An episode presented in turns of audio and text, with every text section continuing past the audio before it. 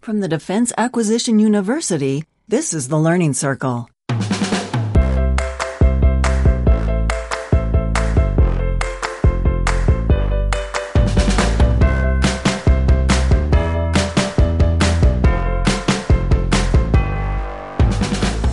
This is the Learning Circle. I'm Anthony Rotolo, and with me today is a colleague here at DAU.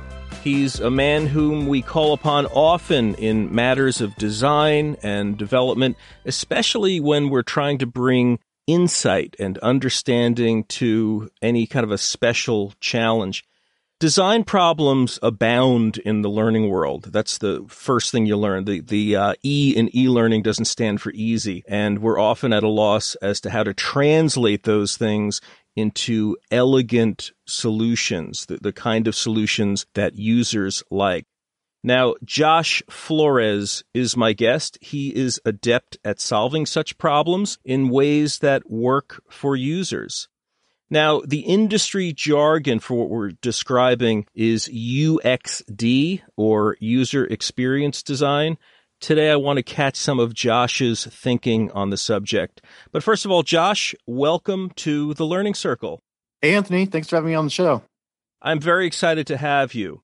Josh, let's just get started. I want to get kind of a day in the life perspective from you. Tell us a little about your title, your role, the kinds of things that you find yourself working on from day to day. So, uh, I am the program manager for job support tools at DAU, um, which is a, an interesting title. But in reality, I do a lot of user experience design. Uh, I work a lot on the dau.edu website. And uh, people come to me frequently for help with uh, certain digital products, like different areas of the website, and also uh, building individual job support tools to help people back on the job. But it, it generally boils down a lot to designing products that people use. Now, we hear a lot about UX design. People define it different ways. So there's a little bit of a problem there. If you could take a stab at your own description or definition of UXD, what would that be? Well, user experience design is not necessarily new or fancy or catchy. It's just a term that's describing something that we've always seen. Um, and to me, user experience design is the holistic design of every user interaction that will happen when someone is interacting with a product or a service or something. So it is the the combination of every single touch point that they might have. To give you like a really good example of that, it would be when you walk into the Apple store. When you walk into the Apple store, someone greets you. And then what do you do? Well, uh, you know, they, they put your name on a little list and then you go and you start to look around at the other products. That's part of the user experience design. And, and there's every thoughtfully designed experience has been designed for, for lack of a better term. No, no, it's a great answer, and I, yeah. I like what you said. It, it isn't necessarily new, and and that's what happens a lot. Is we find new ways to express things that are actually really old. That they're, mm-hmm. you know, it's the universal de- design process. Later, I'll, I'll, i want to mention something about ADDIE, and we have all these different phrases we use, but a lot of them boil down to that universal design process, and perhaps we're emphasizing a certain aspect of it. I mm-hmm. think user experience design has a lot to say about an empathic approach to putting yourself in a user's shoes.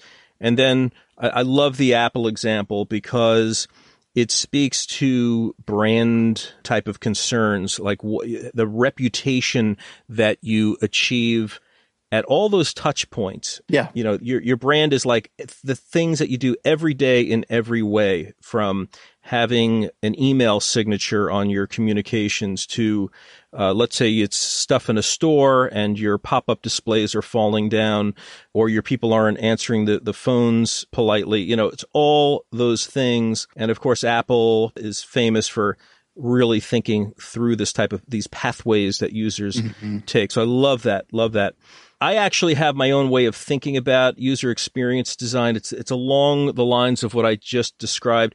I think of it as kind of a reconciliation of the brand promise. Okay. Now we are, we are DAU people. DAU has a brand, right? But we're reconciling what is the promise that we are making to users and what are the user expectations. So the place where those meet, to me, that's kind of where we're solving our user experience design. With that type of thing in mind, what brand attributes are you trying to bring out? What are you trying to assure so that users have a good experience when they walk away from a DAU interaction? When I do user experience design, it, it really, that is a huge umbrella. Anytime I'm designing anything, I'm thinking, what are the touch points here? So when someone is clicking on a button, does that button look like a button? What does it do when I click it? Um, what's it going to do on if I'm looking at that button on a phone? So to be honest, uh, when I'm designing things, I'm not really thinking about DAU. I'm thinking about what are the common design patterns that are used everywhere else. And the reason why I do that is because there is this law of UX, and I don't know the specific name of it, but the, the rule goes sort of like this it's that everybody spends time on uh, websites and products that aren't yours. So it is incumbent upon you to make sure that your product behaves like the rest of the world.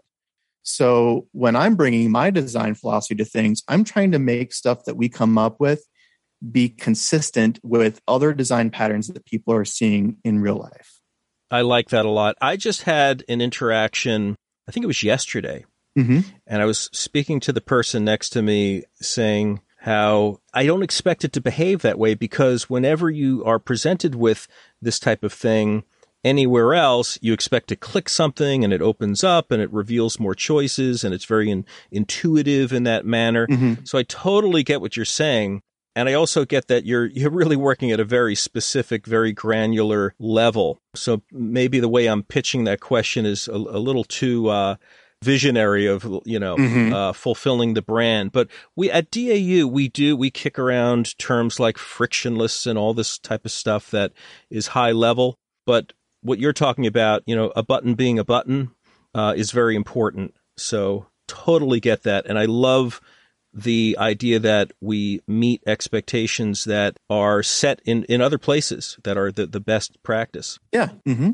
Now, this should be an obvious statement, so I'll just be Captain Obvious right now. User experience design begins with users. It's supposed to be informed by users. The reality, though, is that you know we can really find ourselves just in the workaday reality. We're we are off to the races. Someone fired off the starter pistol, and we have deadlines. We've got uh, pressures that are pushing us, and the person who is left out of all the analysis and design, ironically, is the user. Do you see this happen a lot? It can, uh, depending on where you work and who you're creating things for. Um, if you don't involve the user, well, if you're creating a product that people are going to use and you don't involve the user, you're going to run into problems.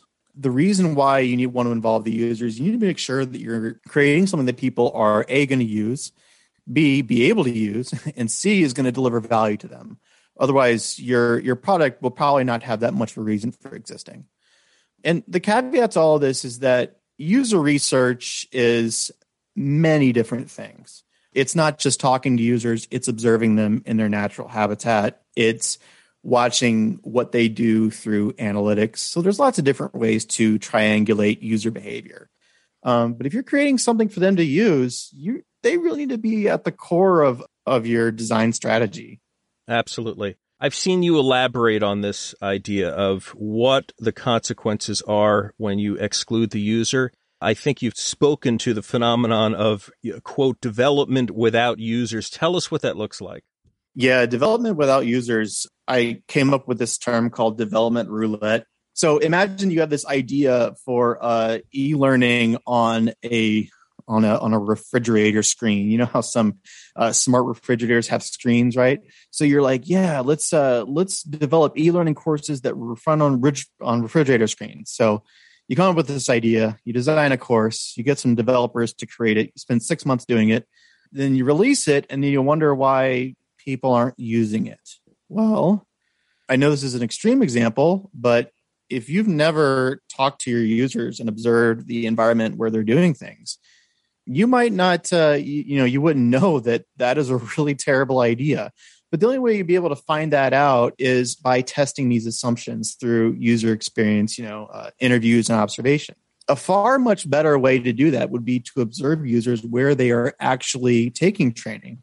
If you find out that, you know, users are completely interested only in you know taking courses on a laptop then that should be your bread and butter and not the refrigerator screen because you think it's a cool idea so really what it gets down to is you start off with an assumption and then you need to test that assumption with real people before going forward yeah, you know, the smart refrigerator example, I, I, can't even relate to. I still have the guy who shows up with a block of ice and sticks it into the, uh, you know, the, the top compartment you know, you can testing is it is very very important because you can go down blind alleys and spend a lot of money. Yeah. One of these things you hear a lot. Someone has an idea, they have a business idea, mm-hmm. and they're thinking, "Oh, you know, I'm going to have to like build an app and we'll we'll try this out." And meanwhile, instead of like spending you know, 40 grand in six months or whatever it would take to build that app.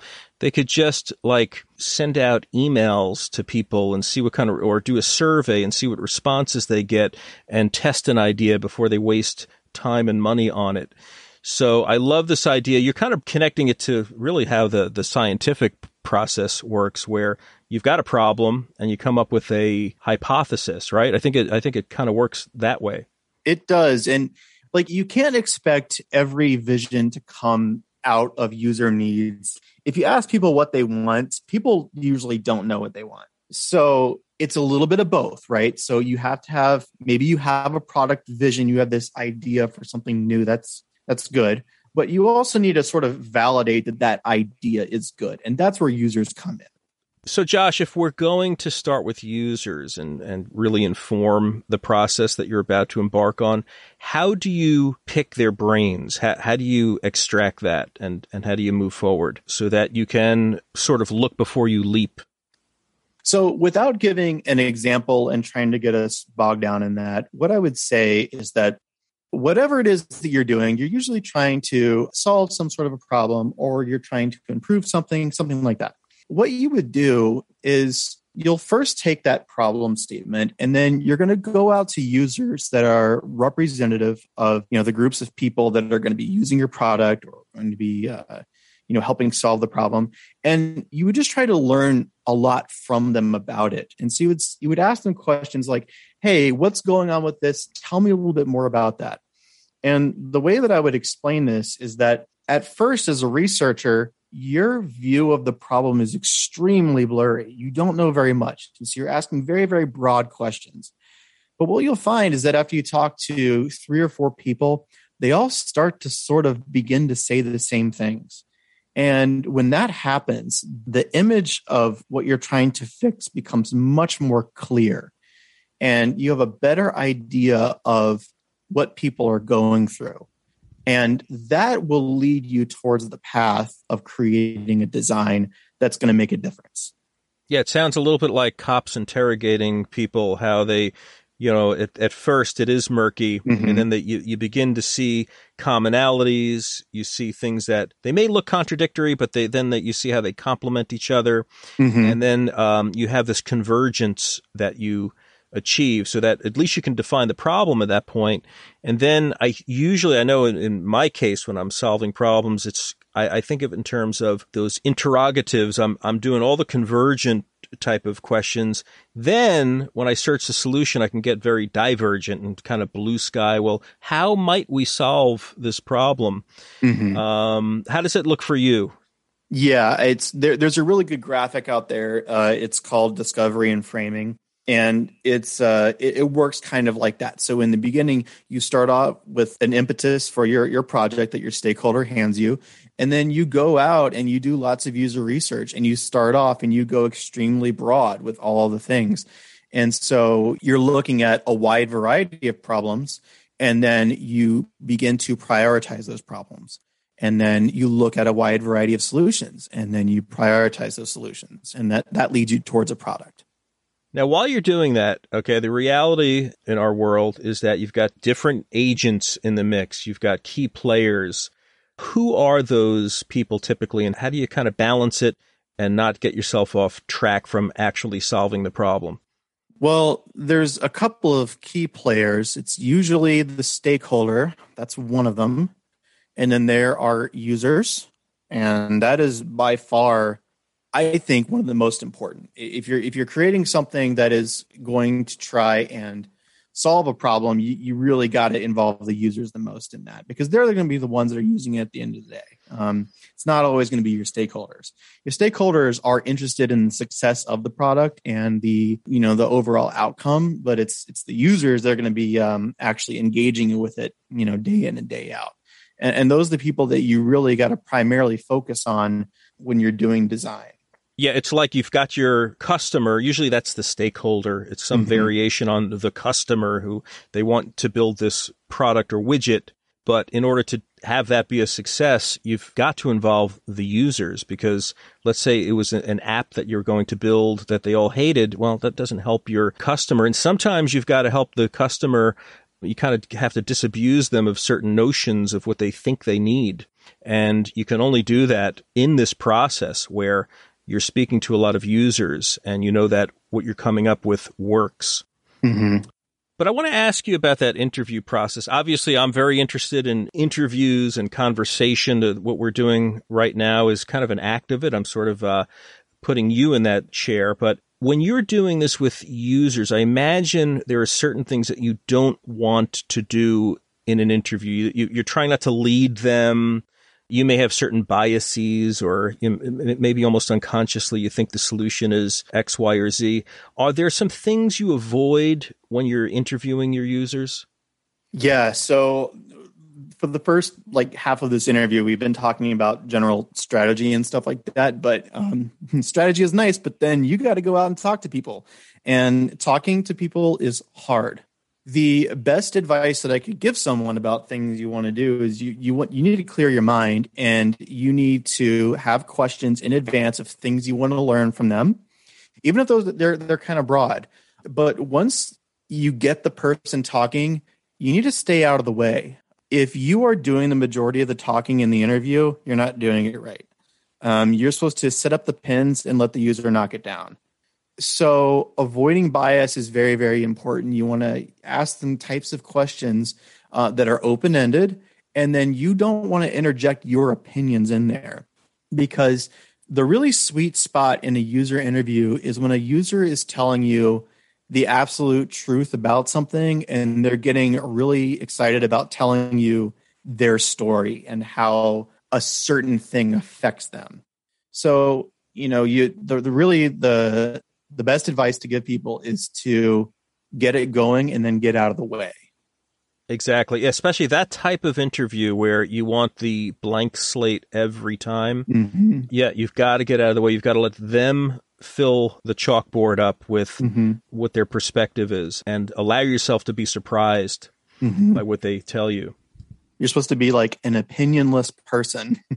and, and um, and you cannot be frustrated by the things that they say. Yeah. Because users will usually tell you things that you don't want to hear, or they're going to tell you about problems that you don't want to solve, or, um, yeah, you, I, I, I would used to get really frustrated when people would say, well, no, that's not a problem. My problem is, uh, Y, Z, or no, uh, I, this, this solution is not something that, that really it's helpful. It's something else. And uh, until I got used to hearing that, it was kind of an uphill battle. I totally understand that. You have to be really sort of the agnostic there. Mm-hmm. Uh, you've got to curb your confirmation bias. And I can imagine it is frustrating, especially when you may have already invested a bit of time in something where the user feedback is bearing out that uh, this ain't working. So, mm-hmm. yeah, I can imagine how difficult that is.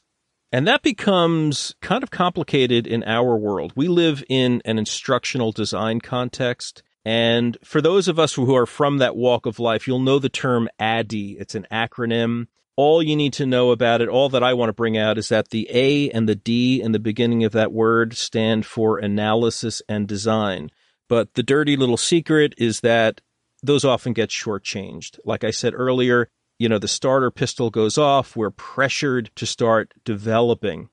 So I imagine you you may meet resistance about even performing these interviews. How do you overcome objections to performing these user interviews? You know, I'm lucky in that the places where I've worked, I haven't had many objections to them.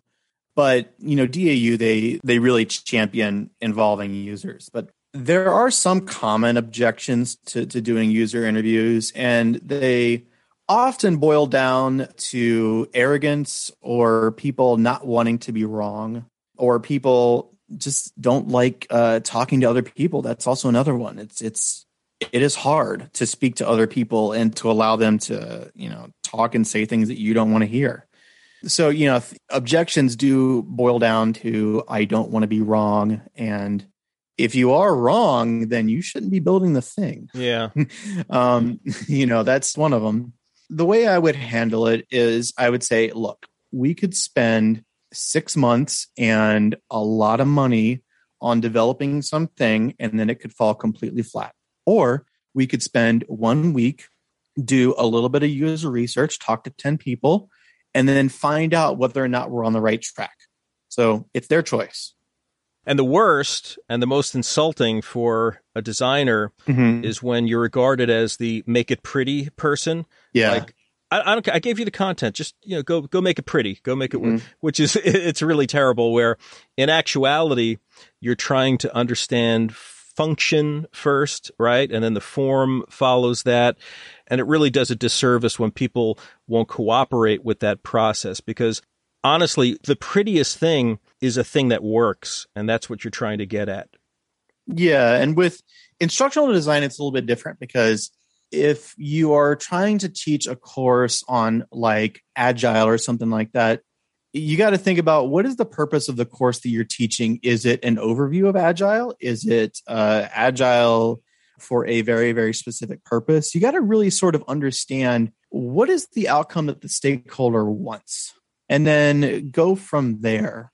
So you can't always ask users everything, but when it comes to if, if you're trying to create a course, for example, uh, on how to do a specific job, then yeah, you do need to do your user research with them.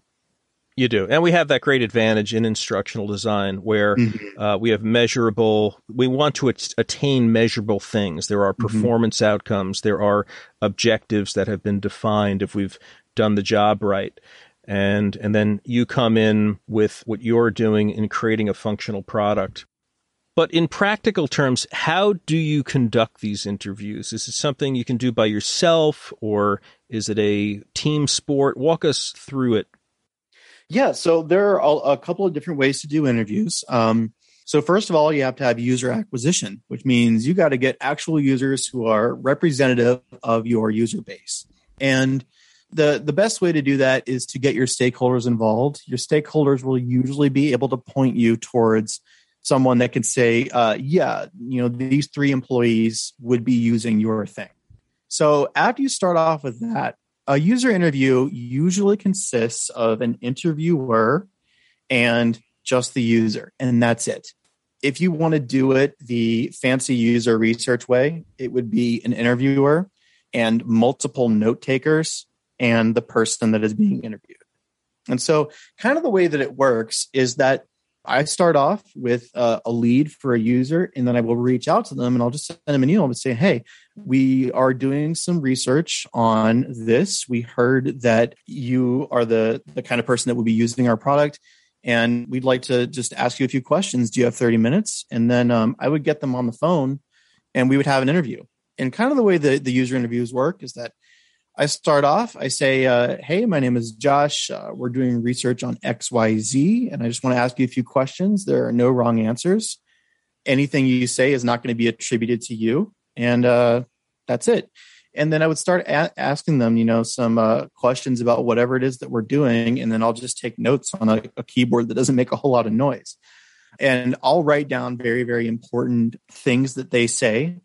And, and then we'll just go from there and at the end of the interview say hey thank you very much i might be reaching back to you um, if i've got follow-up questions and and that's really it so following the user interview what i do is I write down all the really important things that they say, and I put that on a sticky note. So each learning becomes one sticky note, and you can use tools like uh, Miro or Whimsical, or, or you know, there's plenty of online tools that can do this. And then you put all the sticky notes on a board, and then you start to take all the stickies and you find ones that are similar and you group them together. And then suddenly, out of 10 user interviews, you could start to see where all of these people start to say converging things. And that is sort of the beginning of you really understanding the problem. It sounds a little like uh, in lean speak, kind of a you're making a Kanban board. Yeah, so the correct word if you want to if you want to google this, it's called an affinity diagram or affinity mapping. What is meant by that phrase, affinity mapping? It has something to do with making sense of a lot of different things and that are somewhat interrelated. So if you Google stock photos of like agile, you'll see people with a whiteboard and sticky notes. That's kind of what they're doing. Yeah, well, I mean, we know what the word affinity means. I think that's all of our homework. So, uh, mm-hmm. in terms of audience participation and and host and guest, we'll we'll uh, give a, a, deeper dive after the the talk is over. Mm-hmm. But yeah, I'm relating it to lean practices where yeah, sometimes you're filling up a huge board with post-it notes, you're organizing it, and that of course can be done digitally with uh, Miro, like you said. Uh, I've used tools like Trello where you can get that all organized and everything's like a little uh, post-it note. So mm. very very helpful. But speaking of lean, I've heard you use the phrase lean UX. Tell us a little about what that means. So, lean UX refers to what is the simplest way that we could solve this problem. At least that's that's how I refer to it. So, as a designer, you don't want to just come up with the the fanciest, flashiest thing. You really need to start off with something simple that developers can begin to get working on when you're trying to solve a problem, think about what is the easiest way to solve it. Maybe it's something like a PDF, maybe it's something really simple or like an Excel spreadsheet. Maybe you start with that before you start off with developing an app, right? So it's really thinking about what is the simplest way that you could get the product over the finish line first. And then you can begin to iterate even further. Yeah, this sounds very parallel. We we hear a lot of agile speak in our world. Mm-hmm. We hear about minimum viable product. Is this that iterative type of approach? Yeah, I mean, I I really want to I'm really concerned a lot about getting products over the finish line rather than working on them forever because you need to get your product out quickly so that way you could get in learnings from users. So the faster you can get it in front of people, the better. Exactly. I'm working on something right now. just share an anecdote from my own workaday life. I'm helping us develop a course. It's an internal course, and the original plan was to have many videos along the way. We're doing them in an animatic fashion, which is an efficient way to do video because it's all mm-hmm. it's not live video. It's a lot of desktop produced stuff, but walking it back from there in terms of that iterative release I suggested, hey, you know, some of these are pretty simple steps. Do you think we could just make a like a PDF job aid mm-hmm. and then maybe later in a follow up round if we think we want the video, we can do that. And so I, that kind of set some light bulbs glowing a little brighter over the heads and they realized oh wow, I don't we don't have to sweat this debt because they have a tight deadline, mm-hmm. and they're thinking, wow, okay, we can do like you know two thirds of what we were planning, and a lot of this could be handled with job aids that could be um, put out as PDF. So there's an example that just comes from something I'm working on right now. But I like that way of thinking because you never want to let the best be the enemy of the good enough. And not that we're not going for the professional ideal solution, but people need answers to their problems now. And, and that's kind of the tension. Yeah, I mean, you have to be a good steward of taxpayer dollars. Like, I mean, you might think that an app is cool, but if users are totally happy with an Excel spreadsheet, then give them the Excel spreadsheet and move on. You don't have to always be chasing some shiny object if, if users are already uh, doing well and, and, and the stakeholders are happy. Yeah, that's a great example. I mean, you'll find if you were to ask a user, hey, I want to perform this task on the job, would you like to be able to just kind of have something pinned on your wall next to you, or do you want to go scrubbing through a, a an eight minute video to find right? Yeah. Obviously, you, they they're going to want something they can thumbtack to their cubicle wall. Mm-hmm. I would mm-hmm. think. Yeah. So, uh, yeah, all of that bears out what's the function, what's the goal, and then you arrive at the solution, you arrive at the format, but it requires that user input. Josh, this is so helpful. I know a lot of people want to get started and learn more. Can you point our listeners to certain resources, uh, whatever they might be, that you can recommend? Yeah, definitely a book to read if you want to do user research is a book called Just Enough Research. And it's very good. And it talks about how to interview users, how to interview stakeholders, how to start with a very, very broad problem and understand it better. Um, that's the first place to start. There is also a, a website for something called the NN Group, and they do a lot of user research.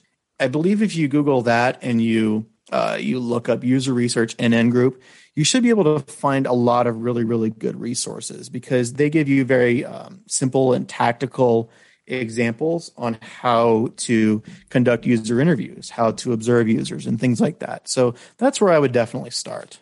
Very helpful. I appreciate that. I'm sure the listeners do as well. Josh, thanks for taking time out. I think we all want to have good experiences in our everyday life. We're constantly Googling, we're arriving, we want to get just what we need. And you're the kind of person that ensures that that happens quickly, efficiently, and, and also in an enjoyable way. I think good design makes content enjoyable. So I thank you for what you've been doing for the university, and I hope this helps get the message out. All right. Thanks for having me on the show. Happy to have you, Josh. Might lure you back to the microphone in the future, so uh, be ready for that. But thank you for your time today.